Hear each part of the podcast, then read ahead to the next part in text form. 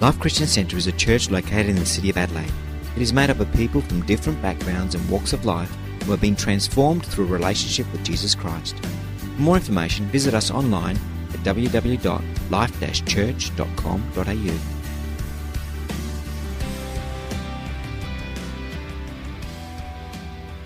Thank you, Jesus. Thank you, Jesus. We just love you, Lord God. We just love you, Lord. You know, the Bible says that in the last days, things are going to be tough. They're going to go from bad to worse. The Bible tells us that that's what's exactly going to happen. Um, things are not going to uh, get better. People are not going to get closer to God. They're going to drift away. But you know, the Bible also says that in the last days, God says, I will pour out my spirit on all flesh. And we got a choice. We can either focus on what the enemy's doing, or we can focus on what God is doing and what God wants to do on the earth. So, even in these times that we're living in, what are, what are we seeing? Are we seeing all the negative things? Or are we seeing what God is doing in these times? I want to pray and believe. Lord, would you move amongst us, Lord God? Would you, would you move with revival, Lord God? What an opportunity for the world to experience a powerful, mighty, Holy Ghost anointed revival. Can I hear an amen? Come on. And, and I want to pray and believe that the revival in Adelaide is going to start with a little church called Life Christian Centre in the middle of Adelaide. Can I hear an amen? Come on. Just want to believe that that's what's going to happen in the name of Jesus. And you know, revival doesn't start with, um, with you know, some big thing that happens. Revival starts with you and me. Starts with you and me. Starts with us consecrating our lives to God. It starts by saying, God, would you do something with my life? Use me for your glory. Here I am. Send me. We're going to talk about that this morning. And I want to pray and believe that God is going to use us in Jesus' name. Come on, why don't we pray together as a church? Father, we come before you in Jesus' name.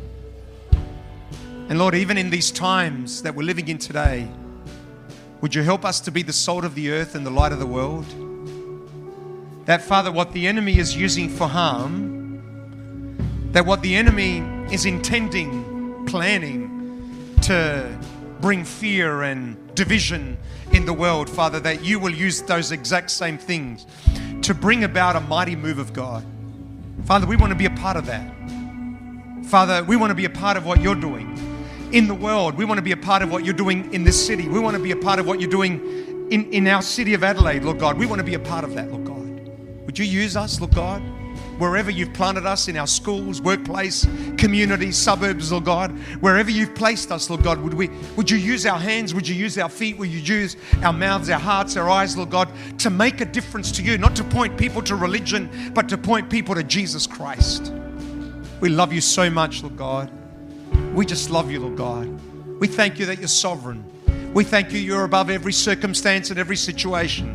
We thank you that no weapon formed against us shall prosper. We thank you that no one and nothing can frustrate your plans, Lord God. We thank you that you're a good God, you're a gracious God, a merciful, loving God. Father, we thank you that our lives are in your hands. And Father, we rest in the knowledge, Father God, that you're a good God, that you love us, and Father, that you're in control. Father, we praise you and worship you. We bind every work of the enemy. We bind every distraction, every fear, every spirit of anxiety, Lord God. We come against it in Jesus' name. We just pray that in the midst of everything we're going through, that we will keep our eyes fixed upon you, Lord God, focused on you, Lord God. We bind every work of the enemy. And I thank you for the freedom that we have. And I just pray for this morning, Lord God. I just pray that the glory of God would come amongst us, Lord. That the Spirit of God would rest in this place in Jesus' name. That we would see your power move with miraculous, Lord God, healing, Father God, in Jesus' name. Father, that the Word of God would be a, a, a, a light that would speak into people's hearts and lives, Lord God, I pray. That people would be released, restored, made whole because of what happens in this place here today. We love you so much, Lord God. We're so glad to be in your house. Our hearts are receptive and ready to hear from you, Lord God. A word that's going to impact our hearts and lives today, Lord God reach out across this whole congregation, Father. Those watching online, Lord God, would, would you, would you, eh, eh, Father, would they experience your presence as well, Lord God, as we will? And we ask it in Jesus' name. Amen and amen. and amen. You may be seated. Thanks. Thank you, worship team, uh, for leading us in worship this morning. If you have your Bibles, please turn with me to Genesis chapter 6. Genesis chapter 6, reading from verse 1. The Bible says, When human beings began to increase in number on the earth, and daughters were born to them, the sons of God saw that the daughters of humans were beautiful, and they married any of them they chose. Then the Lord said, My spirit will not contend with humans forever, for they are mortal. Their days will be 120 years. Go down to verse 5. The Lord saw how great the wickedness of the human race had become on the earth, and that every inclination of the thoughts of the human heart was only evil all the time. The Lord regretted that he had made human beings on the earth and his heart was deeply troubled. Can you imagine God in heaven? His heart was deeply troubled. Wow. So the Lord said, I'm going to wipe the face, the I'm going to wipe the face of the earth, or the human race I've created, and with them the animals, the birds, and the creatures that move along the ground, for I regret that I've made them. But Noah found favor in the eyes of the Lord. Let's pray. So, Father, I just thank you for your word. And I thank you for this opportunity to gather as the Church of Jesus Christ. And I just pray that by the Holy Spirit you would speak to us today, that this word would become a revelation in our hearts and in our lives. Father, let there be nothing in me that hinders the delivery of this word. Bind every spirit of fear and intimidation. Just let there be freedom. Speak a word into our hearts today. We're hungry to hear from you, Lord God, above all else. And this we pray and ask in Jesus' name. Amen and amen. If you want to grow a church, there's a number of subjects you should never speak on. Subjects like money. Um, don't talk about money in church because it doesn't. People don't like it. You know, it makes them feel uncomfortable. Do we even talk about the offering today at all? we didn't even talk about the offering today. Well, there you go. That's the reason why. Don't talk about sin. Don't talk about hell. Talk about heaven, but don't talk about hell. And don't talk about judgment because that's just not nice. Um, the only problem with these tough subjects is that the Bible talks about them. Jesus spoke about them. Paul, John, Peter, they all spoke about it in the letters that they wrote and the epistles that they wrote. So I think it might be a good idea for us to talk about them as well. We're in a series entitled But God, two powerful words that can change the trajectory of our lives. Every time these two words appear in the Bible, what follows is radical change. According to Martyn Lloyd-Jones, he said, these two words in and of themselves contain the whole of the gospel message. They're so powerful, these two little words, these two seemingly insignificant little words, but God, uh, in and of themselves contain the whole gospel message. Why? Because no matter who you are, no matter what you've done, no matter how you've lived, no matter what's happening happened to you, what's happening to you, even right now, there can be a but God moment that radically changes your life. We serve a God that in the midst of a sentence that describes our life, he can interrupt that sentence. He can disrupt that sentence. He can insert these two little words into that sentence that change the description and the destiny of our lives. Can I hear an amen? We've already seen the power of these two words in the life of Joseph. You intended for harm, but God. There, there's that word. You intended it for harm. The enemy intended it for harm, but God intended it for good. Times we're living in today. You know, that we, we, we can see them from two perspectives. Like I said a few weeks ago, it's about it's like seeing a coin. You can see just one side of the coin and just see all the all the difficulties and all the perplexities, or you can see the whole situation from God's perspective. I pray that, that God would allow us to see our lives and what's happening in the world, that God would, would enable us to see what's happening from His perspective by His grace and for His glory. Last week we saw those words in the context of salvation. And today I want us to look at the power of these two words in the life of Noah.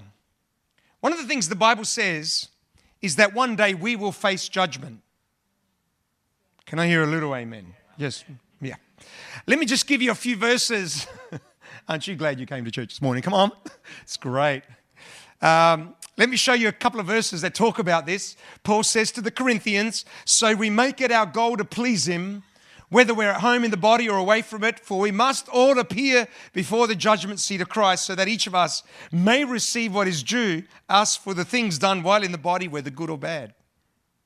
So we make it our goal to please Him. What a, what a, what a, what a great uh, purpose in life, vision for life, mission for life. Lord, I just want to please you. We make it our goal, we make it our ambition to please God, whether we're here or away from it. Because we know that one day we will appear before God and give an account for everything in our lives. Revelation 20 says another book was opened, which is the book of life, Christian Center. The dead, it just says life there, all right? So it's the book of life. Yeah. The dead were judged according to what they had done as recorded in the books.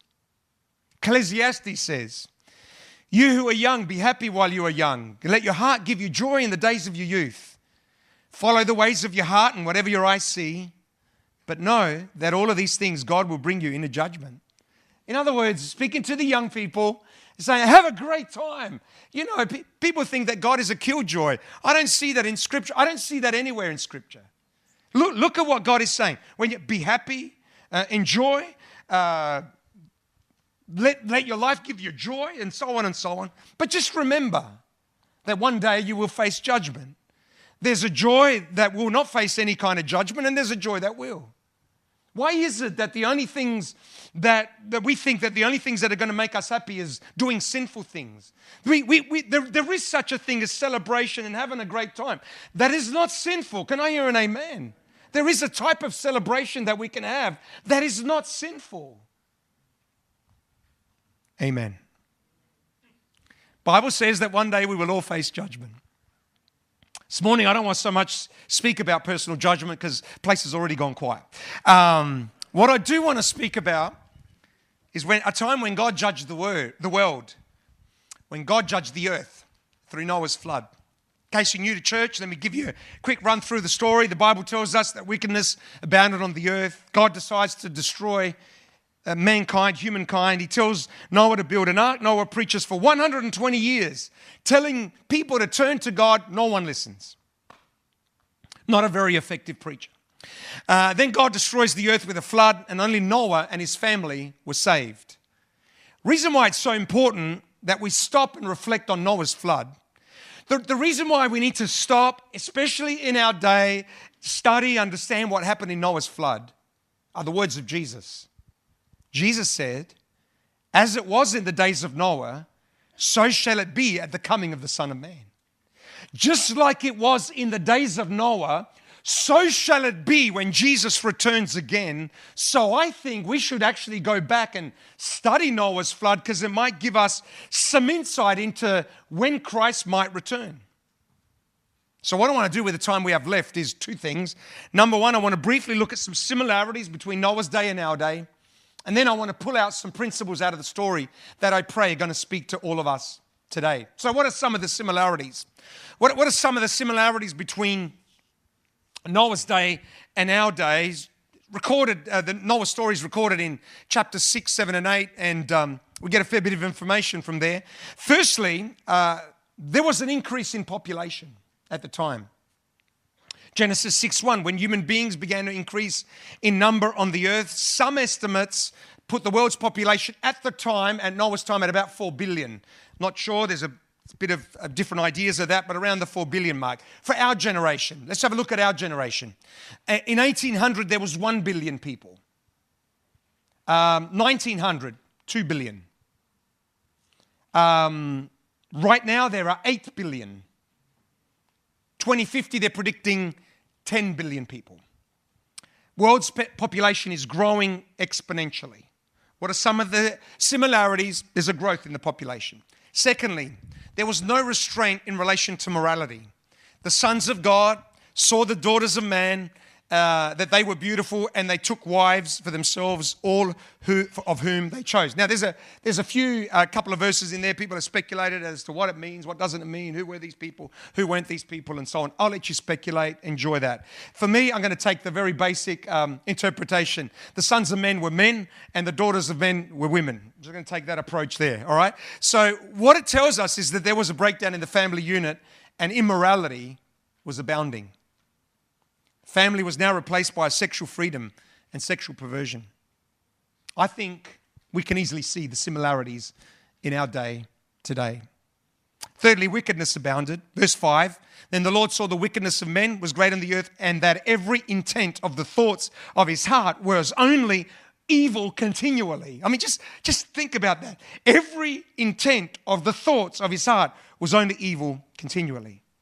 We're living in a day and age like never before where the thoughts of men and women and people are continually evil. I mean, anybody agree with that? I, I think that's the truth.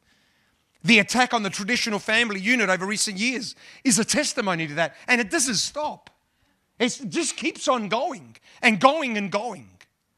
Feels like everything that is wholesome and right and godly is under attack.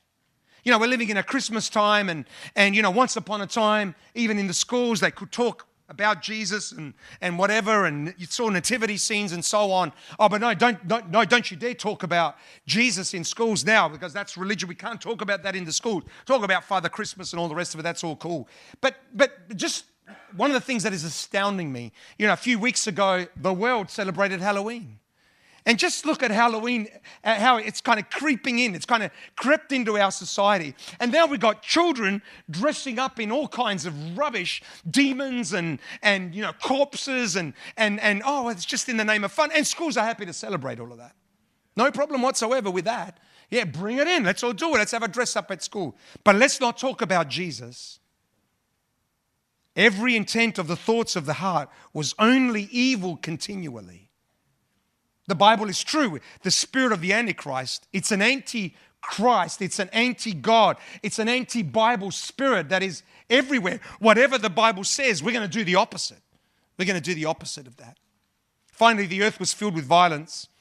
The earth was also corrupt, says verse 11, and the earth was filled with violence. All you need to do is look at the data and see an increase in violence at every level in the world. Uh, these are the signs, these are all the signs of the end times.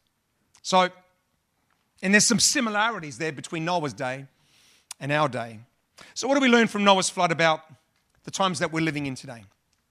First thing that we need to understand is that one day uh, Christ is going to return uh, and the earth uh, is going to be destroyed.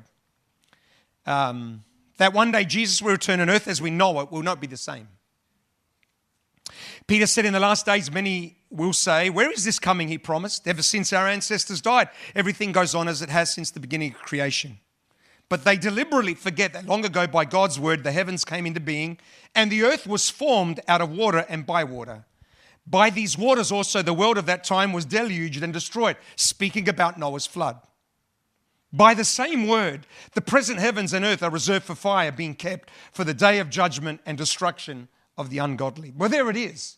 Uh, that, that the word of the Lord created the earth. By that same word, the earth was destroyed in Noah's day. By the same word, the present heavens are reserved for fire, being kept for the day of judgment. Jesus said about the end times, for in the days before the flood, people were eating and drinking, marrying and giving in marriage, up to the day of Noah, up to the day Noah entered the ark, and they knew nothing about what would happen until the flood came and took them all away. That's how it's going to be when the Son of Man comes again. Our world has an expiry date on it. Our world has an expiry date on it. One day, this is all going to end. Just like the flood came, all of a sudden, no one was ready for it. No one believed it would happen. The, the, this world one day is going. Jesus is going to return, and the world is going to come to an end, as we know it. Can I hear an amen? One day, the disciples asked Jesus, "When will the end be?" About the signs of the end times, Jesus said, Nation will rise against nation, kingdom against its kingdom. There'll be great earthquakes, famines, pestilences, or in various places, and fearful events and great signs from heaven. Pestilences and pandemics and, and the so forth. And in the Gospel of Matthew, Jesus said, All these are the beginning of birth pains. There is a day when the world as we know it will come to an end. Second thing that we need to understand is that God is patient. He wants no one to perish. Bible says that the wickedness abounded and God made a decision he was going to destroy the earth. Look at verse 3. Then the Lord said, "My spirit will not contend with humans forever." What God was saying there is that he will contend but not forever. God is patient but not forever. He will wait but not forever. God then chose Noah to build an ark, and for 120 years, Noah warned the people of impending doom, but no one would listen to Noah.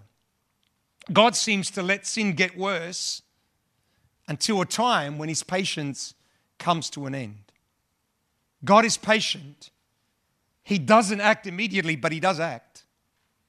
God is slow to anger, abounding in love, but it doesn't mean he doesn't get angry. He will strive, but not forever. Many people believe that God is this God in heaven who he just can't wait to judge the earth. He's busting. I mean, he just he just can't wait. He just can't wait for that day when he can judge the earth and just really give it to people, you know. Some people see God that way. But as we look at the scriptures, that's not, that's not the heart of God at all. As we look at the scriptures, we, we don't see that at all throughout the Bible. Look at what the Bible says. For God so loved the world that he gave his one and only Son, that whoever believes in him should not perish, but have eternal life. John 3 16. We know that so well, that scripture so well. For God so loved the world. He loved humanity. He loved the world that he gave his one and he gave the best that he could so that we could spend eternity with God. That's the heart of God. Now, in case you're not sure about it, look at verse 17, John 3 17. For God did not send his Son into the world to condemn the world. It's not the reason why the Son of Man came, but to save the world through him. God's preferred way of dealing with us is grace and mercy and love. That's, that's, that's the way God wants to deal with you and me. His preferred way is that we would, that we, that we would experience the grace and the mercy of God. Peter says the Lord is not slow in keeping his promises. Some understand slowness. Instead, he is patient with you, not wanting anyone to perish, but everyone to come to repentance. It's the heart of God. God's heart is for the lost sheep. God's heart is for the person who's drifted away from God.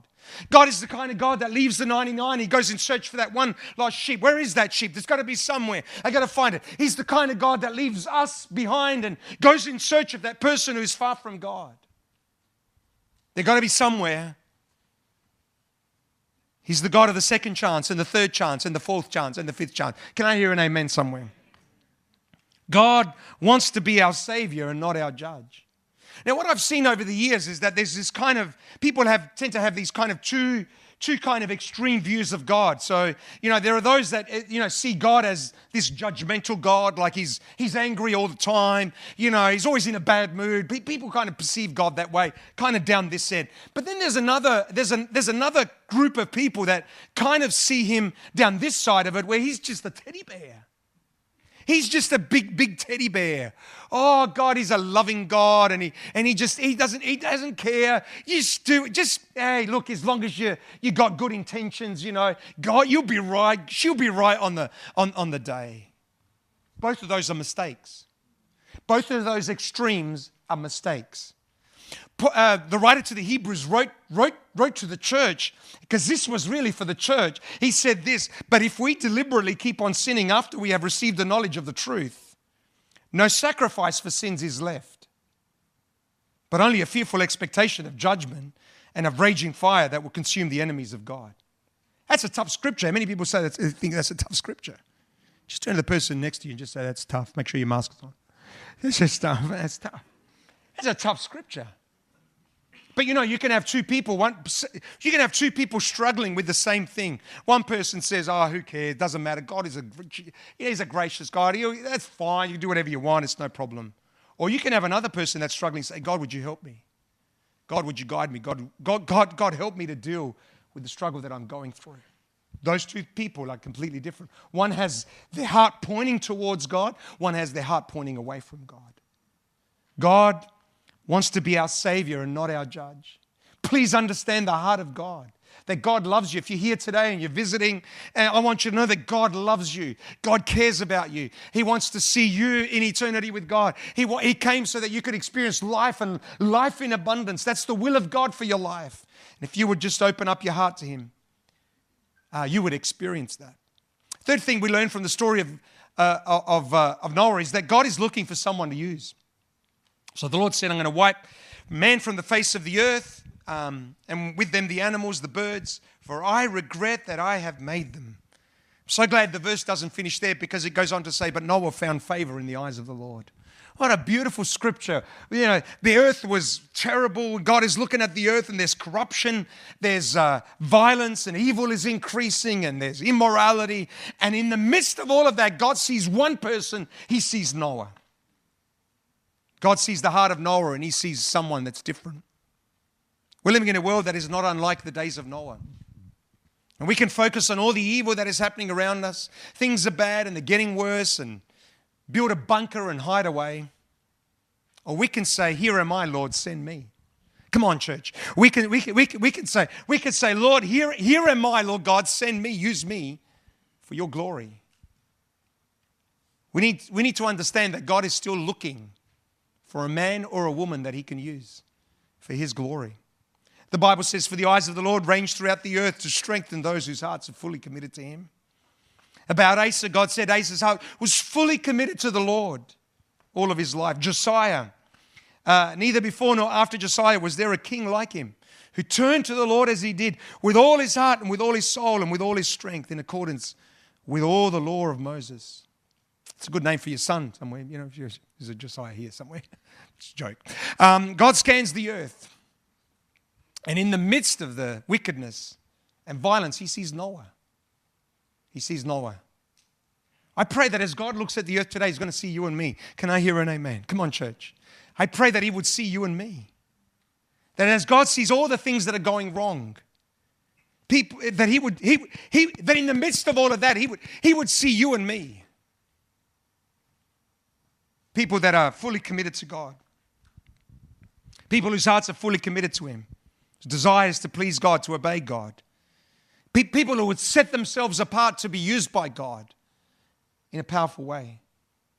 God is not looking for perfect people, He's looking for people whose hearts are pointed towards Him, whose hearts are directed towards Him, to the things of God. What a, but Noah found favor in the eyes of the Lord. What a great scripture. I pray that that would be the testimony of our heart.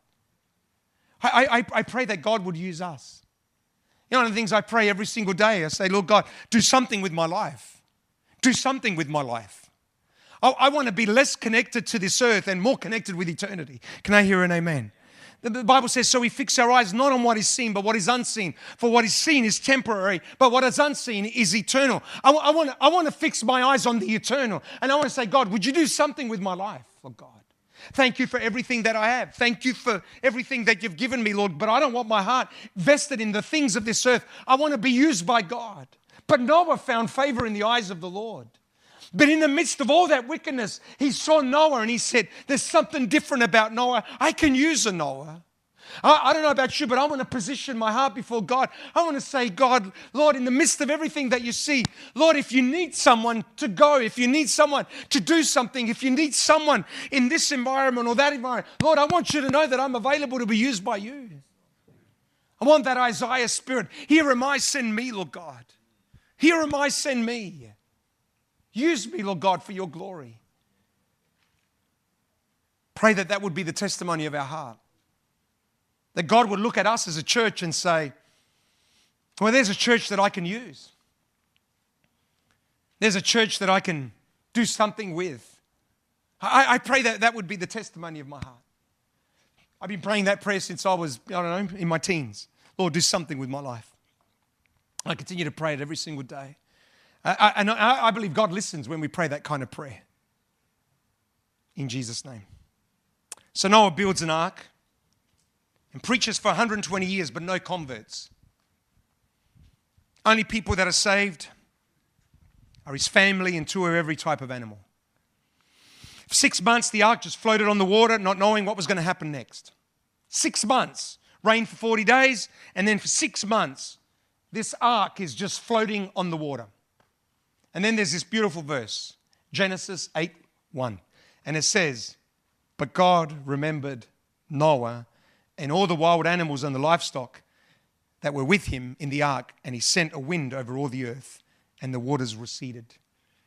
I'm sure there were even two mosquitoes on that, on, on that ark. I mean, if, if we would have just got rid of those two mosquitoes on that ark, man, it would be, what a different world. Two flies. There was a great, great chance there, but anyway, they're still around. Listen, but God remembered Noah. What does it mean, but God remembered Noah? What does, it, what does it mean, but God remembered? Does it mean that God was busy? Does that mean that God had forgotten him? Does that mean that God was somewhere doing some stuff and he goes, Oh my goodness, Noah, he's on a boat. I forgot about him. Um, doesn't mean that at all. It means that God was ready to fulfill the promise he made to Noah. Hughes, a commentator, says this The hinge between the two halves of the flood story is in Genesis 8 1, but God remembered Noah. And the function of that hinge is this God remembering is more than a recollection because when God remembers, he acts. When God remembered Abraham, he saved Lot. When he remembered Rachel, she conceived. And God remembers Noah, which means he was ready to fulfill the promise he made to Noah. Now, I don't know how Noah felt floating on that water, but he, he, he must have thought, you know, uh, where is God? What's happening? I mean, God had not given him a time frame as to, as to when everything was going to happen. Uh, there was no sign of dry land. And he kind of could have been wondering, Lord, where are you? What are you doing? Am I, am I, I going to just die on this floating coffin, you know? When the Bible says God remembered Noah, it means that God was faithful to his promise. God made a covenant with Noah, and this was the fulfillment of that covenant. God made a promise to Noah, and when the Bible says, and God remembered Noah, it means he was ready to fulfill the promise that he had made to Noah. It reminds us that God is a God that fulfills the promises he makes to you and me. That God is not a man that he should lie, nor the Son of Man that he should change his mind. That what he has said he shall do, what he has promised shall come to pass. There are some of you here today, and you, you feel like you're in a floating boat. You're wondering, where is God? You're wondering, has God forgotten you? You're starting to wonder, are his promises real? Is he really coming back? Is this thing of heaven and hell, is that all real?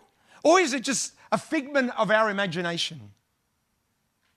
Is the promise of eternal life real? Because as I look at my life, it just feels like it's one hardship another. I just feel like I'm on a boat floating in water going nowhere. I, I just feel like the things in my life seem to be getting worse and worse. I, I, I just wonder is, is it real? Is eternity real? There is a sense in Scripture that we are saved we are saved when we give our life to Jesus Christ. There's a sense in Scripture that we are being saved. In other words, that, sanctific- that sa- salvation is outworking itself in our lives one day at a time. That's the process of sanctification. But there's a sense that we will never experience the full benefits of salvation until we are with Jesus in eternity. The writer to the Hebrews says about those who were martyred for their faith, these were all commended for their faith, yet none of them received what had been promised since God had planned something better for us, so that only together with us would that be made perfect. When we read the statement, but God remembered Noah, it reminds us that God is faithful to his promise. If God has said it, he will do it. It reminds us that no matter what we're going through in our own lives, if God has said it, He will do it. I love the scripture in, uh, in, in Job. Job said this I know that my Redeemer lives and that in the end he will stand on the earth. And after my skin has been destroyed, yet in my flesh I will see God. Job was going through one of the toughest times in his life. He was at the bottom of the darkest point in the valley that you could possibly be. And it's in that place where every thought, every temptation in his mind would have been to turn your back on God. But it's in that point that he says, But I know that my Redeemer lives. And one day I shall see him in the name of Jesus. Titus says this. So just let me give you some scriptures about eternity. For the grace of God has appeared that offers salvation to all people. L- listen carefully to the heart of God. For the grace of God has appeared. His name is Jesus that offers salvation to everyone. It's a salvation that's offered to every race and every kind of people, male, female, vaccinated and unvaccinated. Everybody's a, can get the salvation. It's free for all. You know, can I hear an amen? Mm. it teaches us to say no to ungodliness and worldly passions and to live self controlled, upright, and godly lives in the present age. Just listen to these words of Titus. Listen to what he says. Grace of God has appeared to everyone, salvation is for everyone. And it teaches us to say no to ungodliness. I don't want to do that stuff. and worldly passions and to live self controlled lives in this present age while we wait for the blessed hope, the appearing of the glory of our great God and Savior Jesus Christ. I'm saved and I, I want to live a godly life. Why? Because we're waiting for the blessed hope, the appearing of the glory of our great God and Savior. There ought to be a sense that we live our lives in two ways, and they kind of seem opposing. One is that Jesus will never return. We need to live that way. But there's another sense that, that we need to live our lives as if Jesus could return tomorrow. There's a sense where our suitcase needs to be packed ready because Jesus could return at any moment.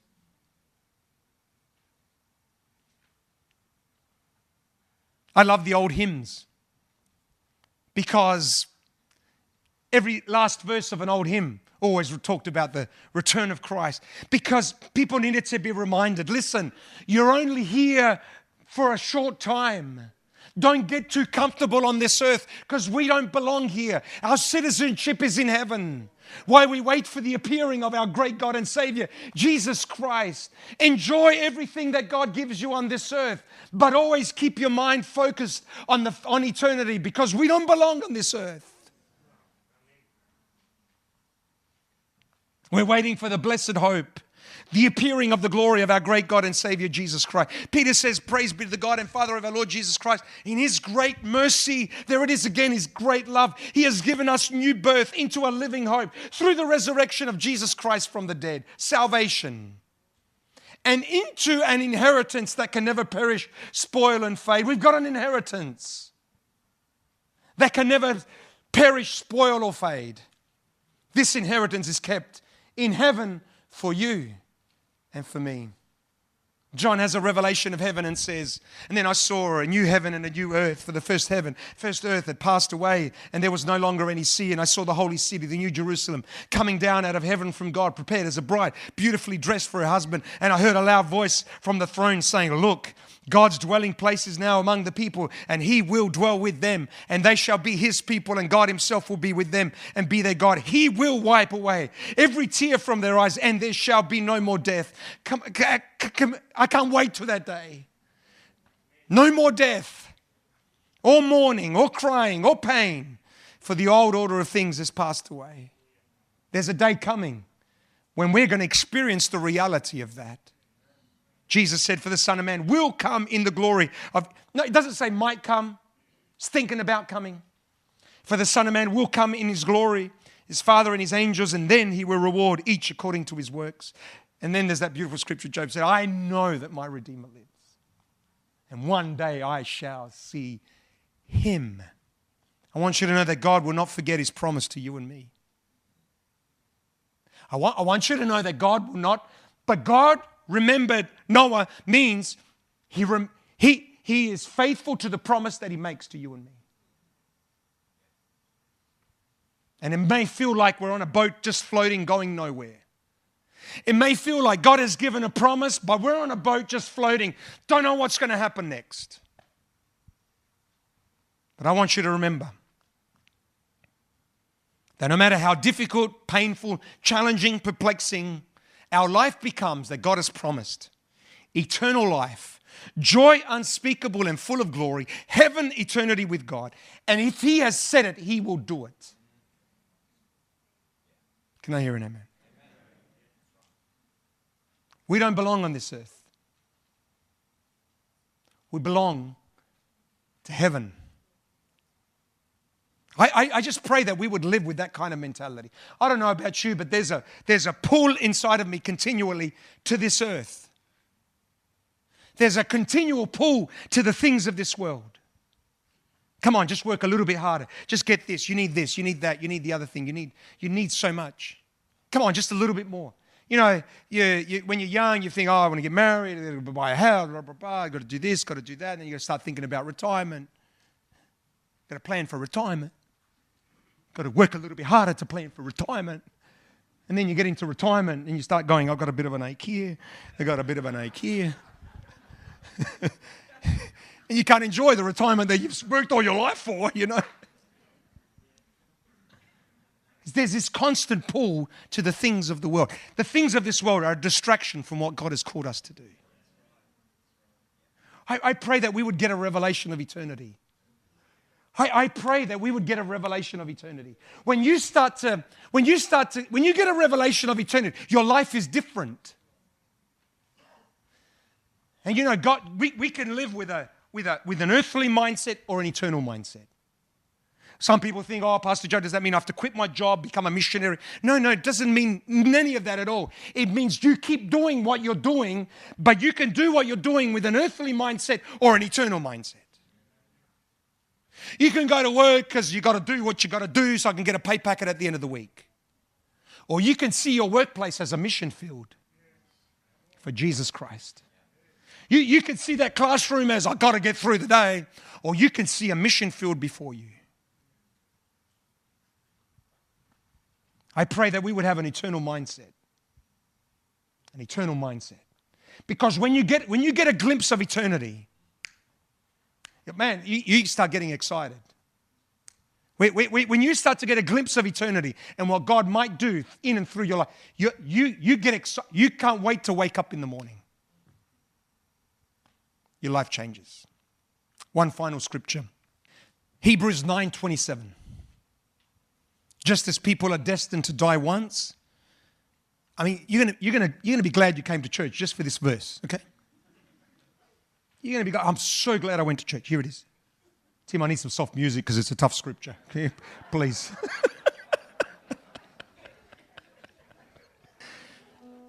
Just as people are destined to die once and after that to face judgment. Beautiful. Two very important truths in that verse. Truth number one we're all going to die. Death rate, still hovering around the 100% mark. So, when I read the newspaper, I usually check the death notices. I check, is my, my picture there? No, not there. It's all good today. It's good. I'm still alive. That's cool. One truth is we will all die. Second truth is we will all face judgment. We will all appear before God one day, all of us. The Bible says every knee shall bow, every tongue confess that Jesus is Lord. But I don't believe in God. Doesn't matter what you believe, one day the Bible says we will all bow down before God. That's the second truth. But the verse doesn't stop there, thank God. It goes on to say, So Christ was sacrificed once to take away the sins of many, and he will appear a second time not to bear sin, but to bring salvation to those who are waiting for him. We will all bow down, the Bible says, to God. We will bow down to him as either our Savior or our Judge.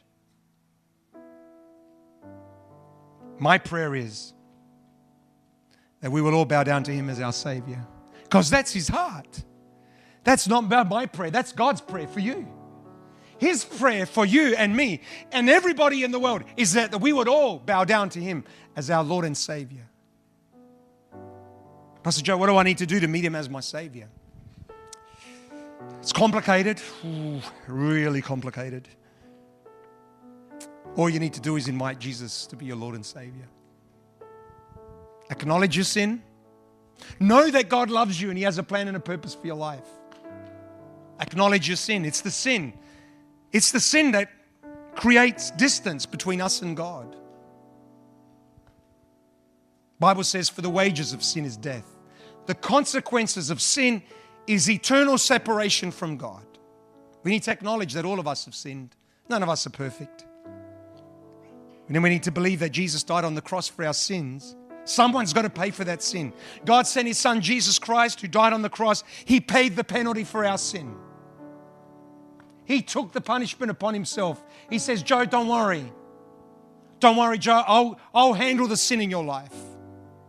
And he took the penalty, paid the price. And if we believe that Jesus died on the cross and confess him as our Lord and Savior, you, you, you will experience salvation. But not only salvation, we will experience the promise of eternal life. Bible says that it's like the Holy Spirit seals our heart, and we know deep down in our spirit, we know that we have eternal life through Jesus Christ our Lord. I don't care what happens in this. I don't care. Oh, Pastor Joe, you worried about COVID? I'm not worried at all. I'm, you understand what I'm saying? Because deep, deep inside of my heart, I know God is in control. And if anything should happen, I'll be in eternity with God.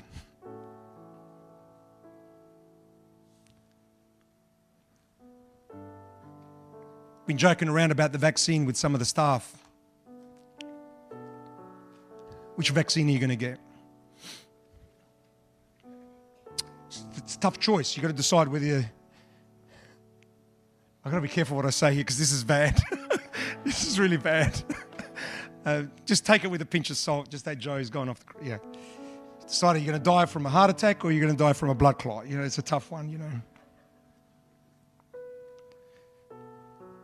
Either way, we're going to be in glory in Jesus' name. what did Paul say? Paul said, Ah, oh, man, I want to be with you, but actually I'd rather be in heaven. It's a tough choice. What do I, what do I want to do? Man, I want to be in glory, but oh, I just want to be with you too. you know. So if I stay, I'm going to be used by God. Not worried. It's in God's hands. He's great. And do everything we can. We're, we're going to do everything we can. Not going to be stupid. We're going to do everything that we can. We're going to do everything that we can. But at the same time, we're going to trust that God is going to see us through in Jesus' name. Will you stand with me? Just want every eye closed, every head bowed. Because there just might be someone here who you've never ever given your life to Jesus Christ. Some of you might be thinking, oh, Pastor Joe, I've got plenty of time to think and, you know, I'm still young. Hey, eternity could come at any time for any of us.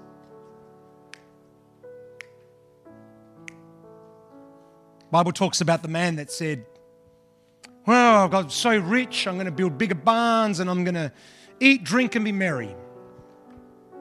And the Lord said, You fool, tonight your soul is going to be demanded of you. You fool. The Bible says today is the day of salvation. Today is the day. Tomorrow, we don't know tomorrow, but today is the day of salvation. I want every eye closed, every head bowed.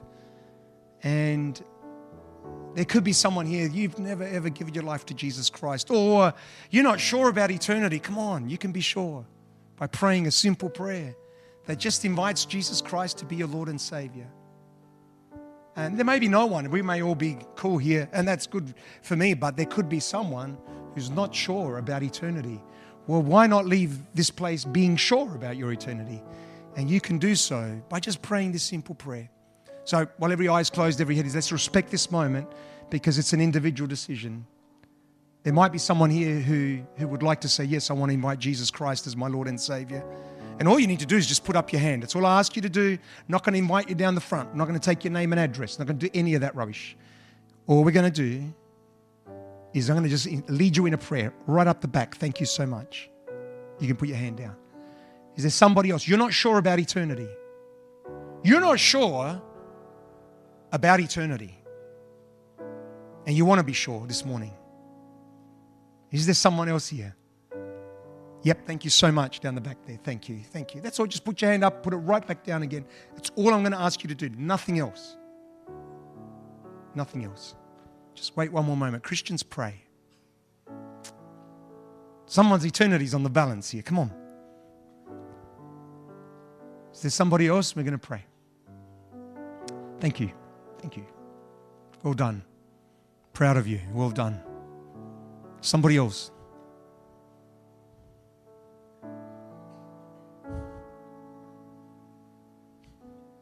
Everybody to pray this prayer with me. Lord Jesus, I give my life to you. Thank you for dying on the cross for my sins and rising from the dead three days later. I want to serve you all the days of my life. I give my heart to you. Be the Lord and Savior of my life. In Jesus' name, amen. Father, I just thank you that your word is so powerful. I just thank you for the spirit of your word. And I thank you for your heart towards humanity, Lord God. I've seen those that have raised their hands, Lord God, even those that are listening to this service this morning, Lord God, via internet. I, I, I just pray, Father God, that each person would experience the power of salvation. We love you so much, Lord God. We love you so much. And we just thank you for who you are and what you want to do in and through our lives. Use us, Lord God. Father, we don't want to just live our lives accumulating stuff that has no eternal value. Father, we make ourselves available like Noah. Father, use us, Lord God. Help us to see what you see in the world today. Use us for your glory, I pray. And I thank you for what you're going to do. I thank you you're going to use every man and woman in this church in Jesus' name. And I thank you that you're going to use Life Christian Center for your glory. Bind every distraction of the enemy. Come against it in Jesus' name. Be glorified today, I pray. And we ask it in Jesus' name. Amen and amen. God bless you. Amen. As always, we're available here at the front to pray for anyone that would like prayer. God bless you. You have a great day.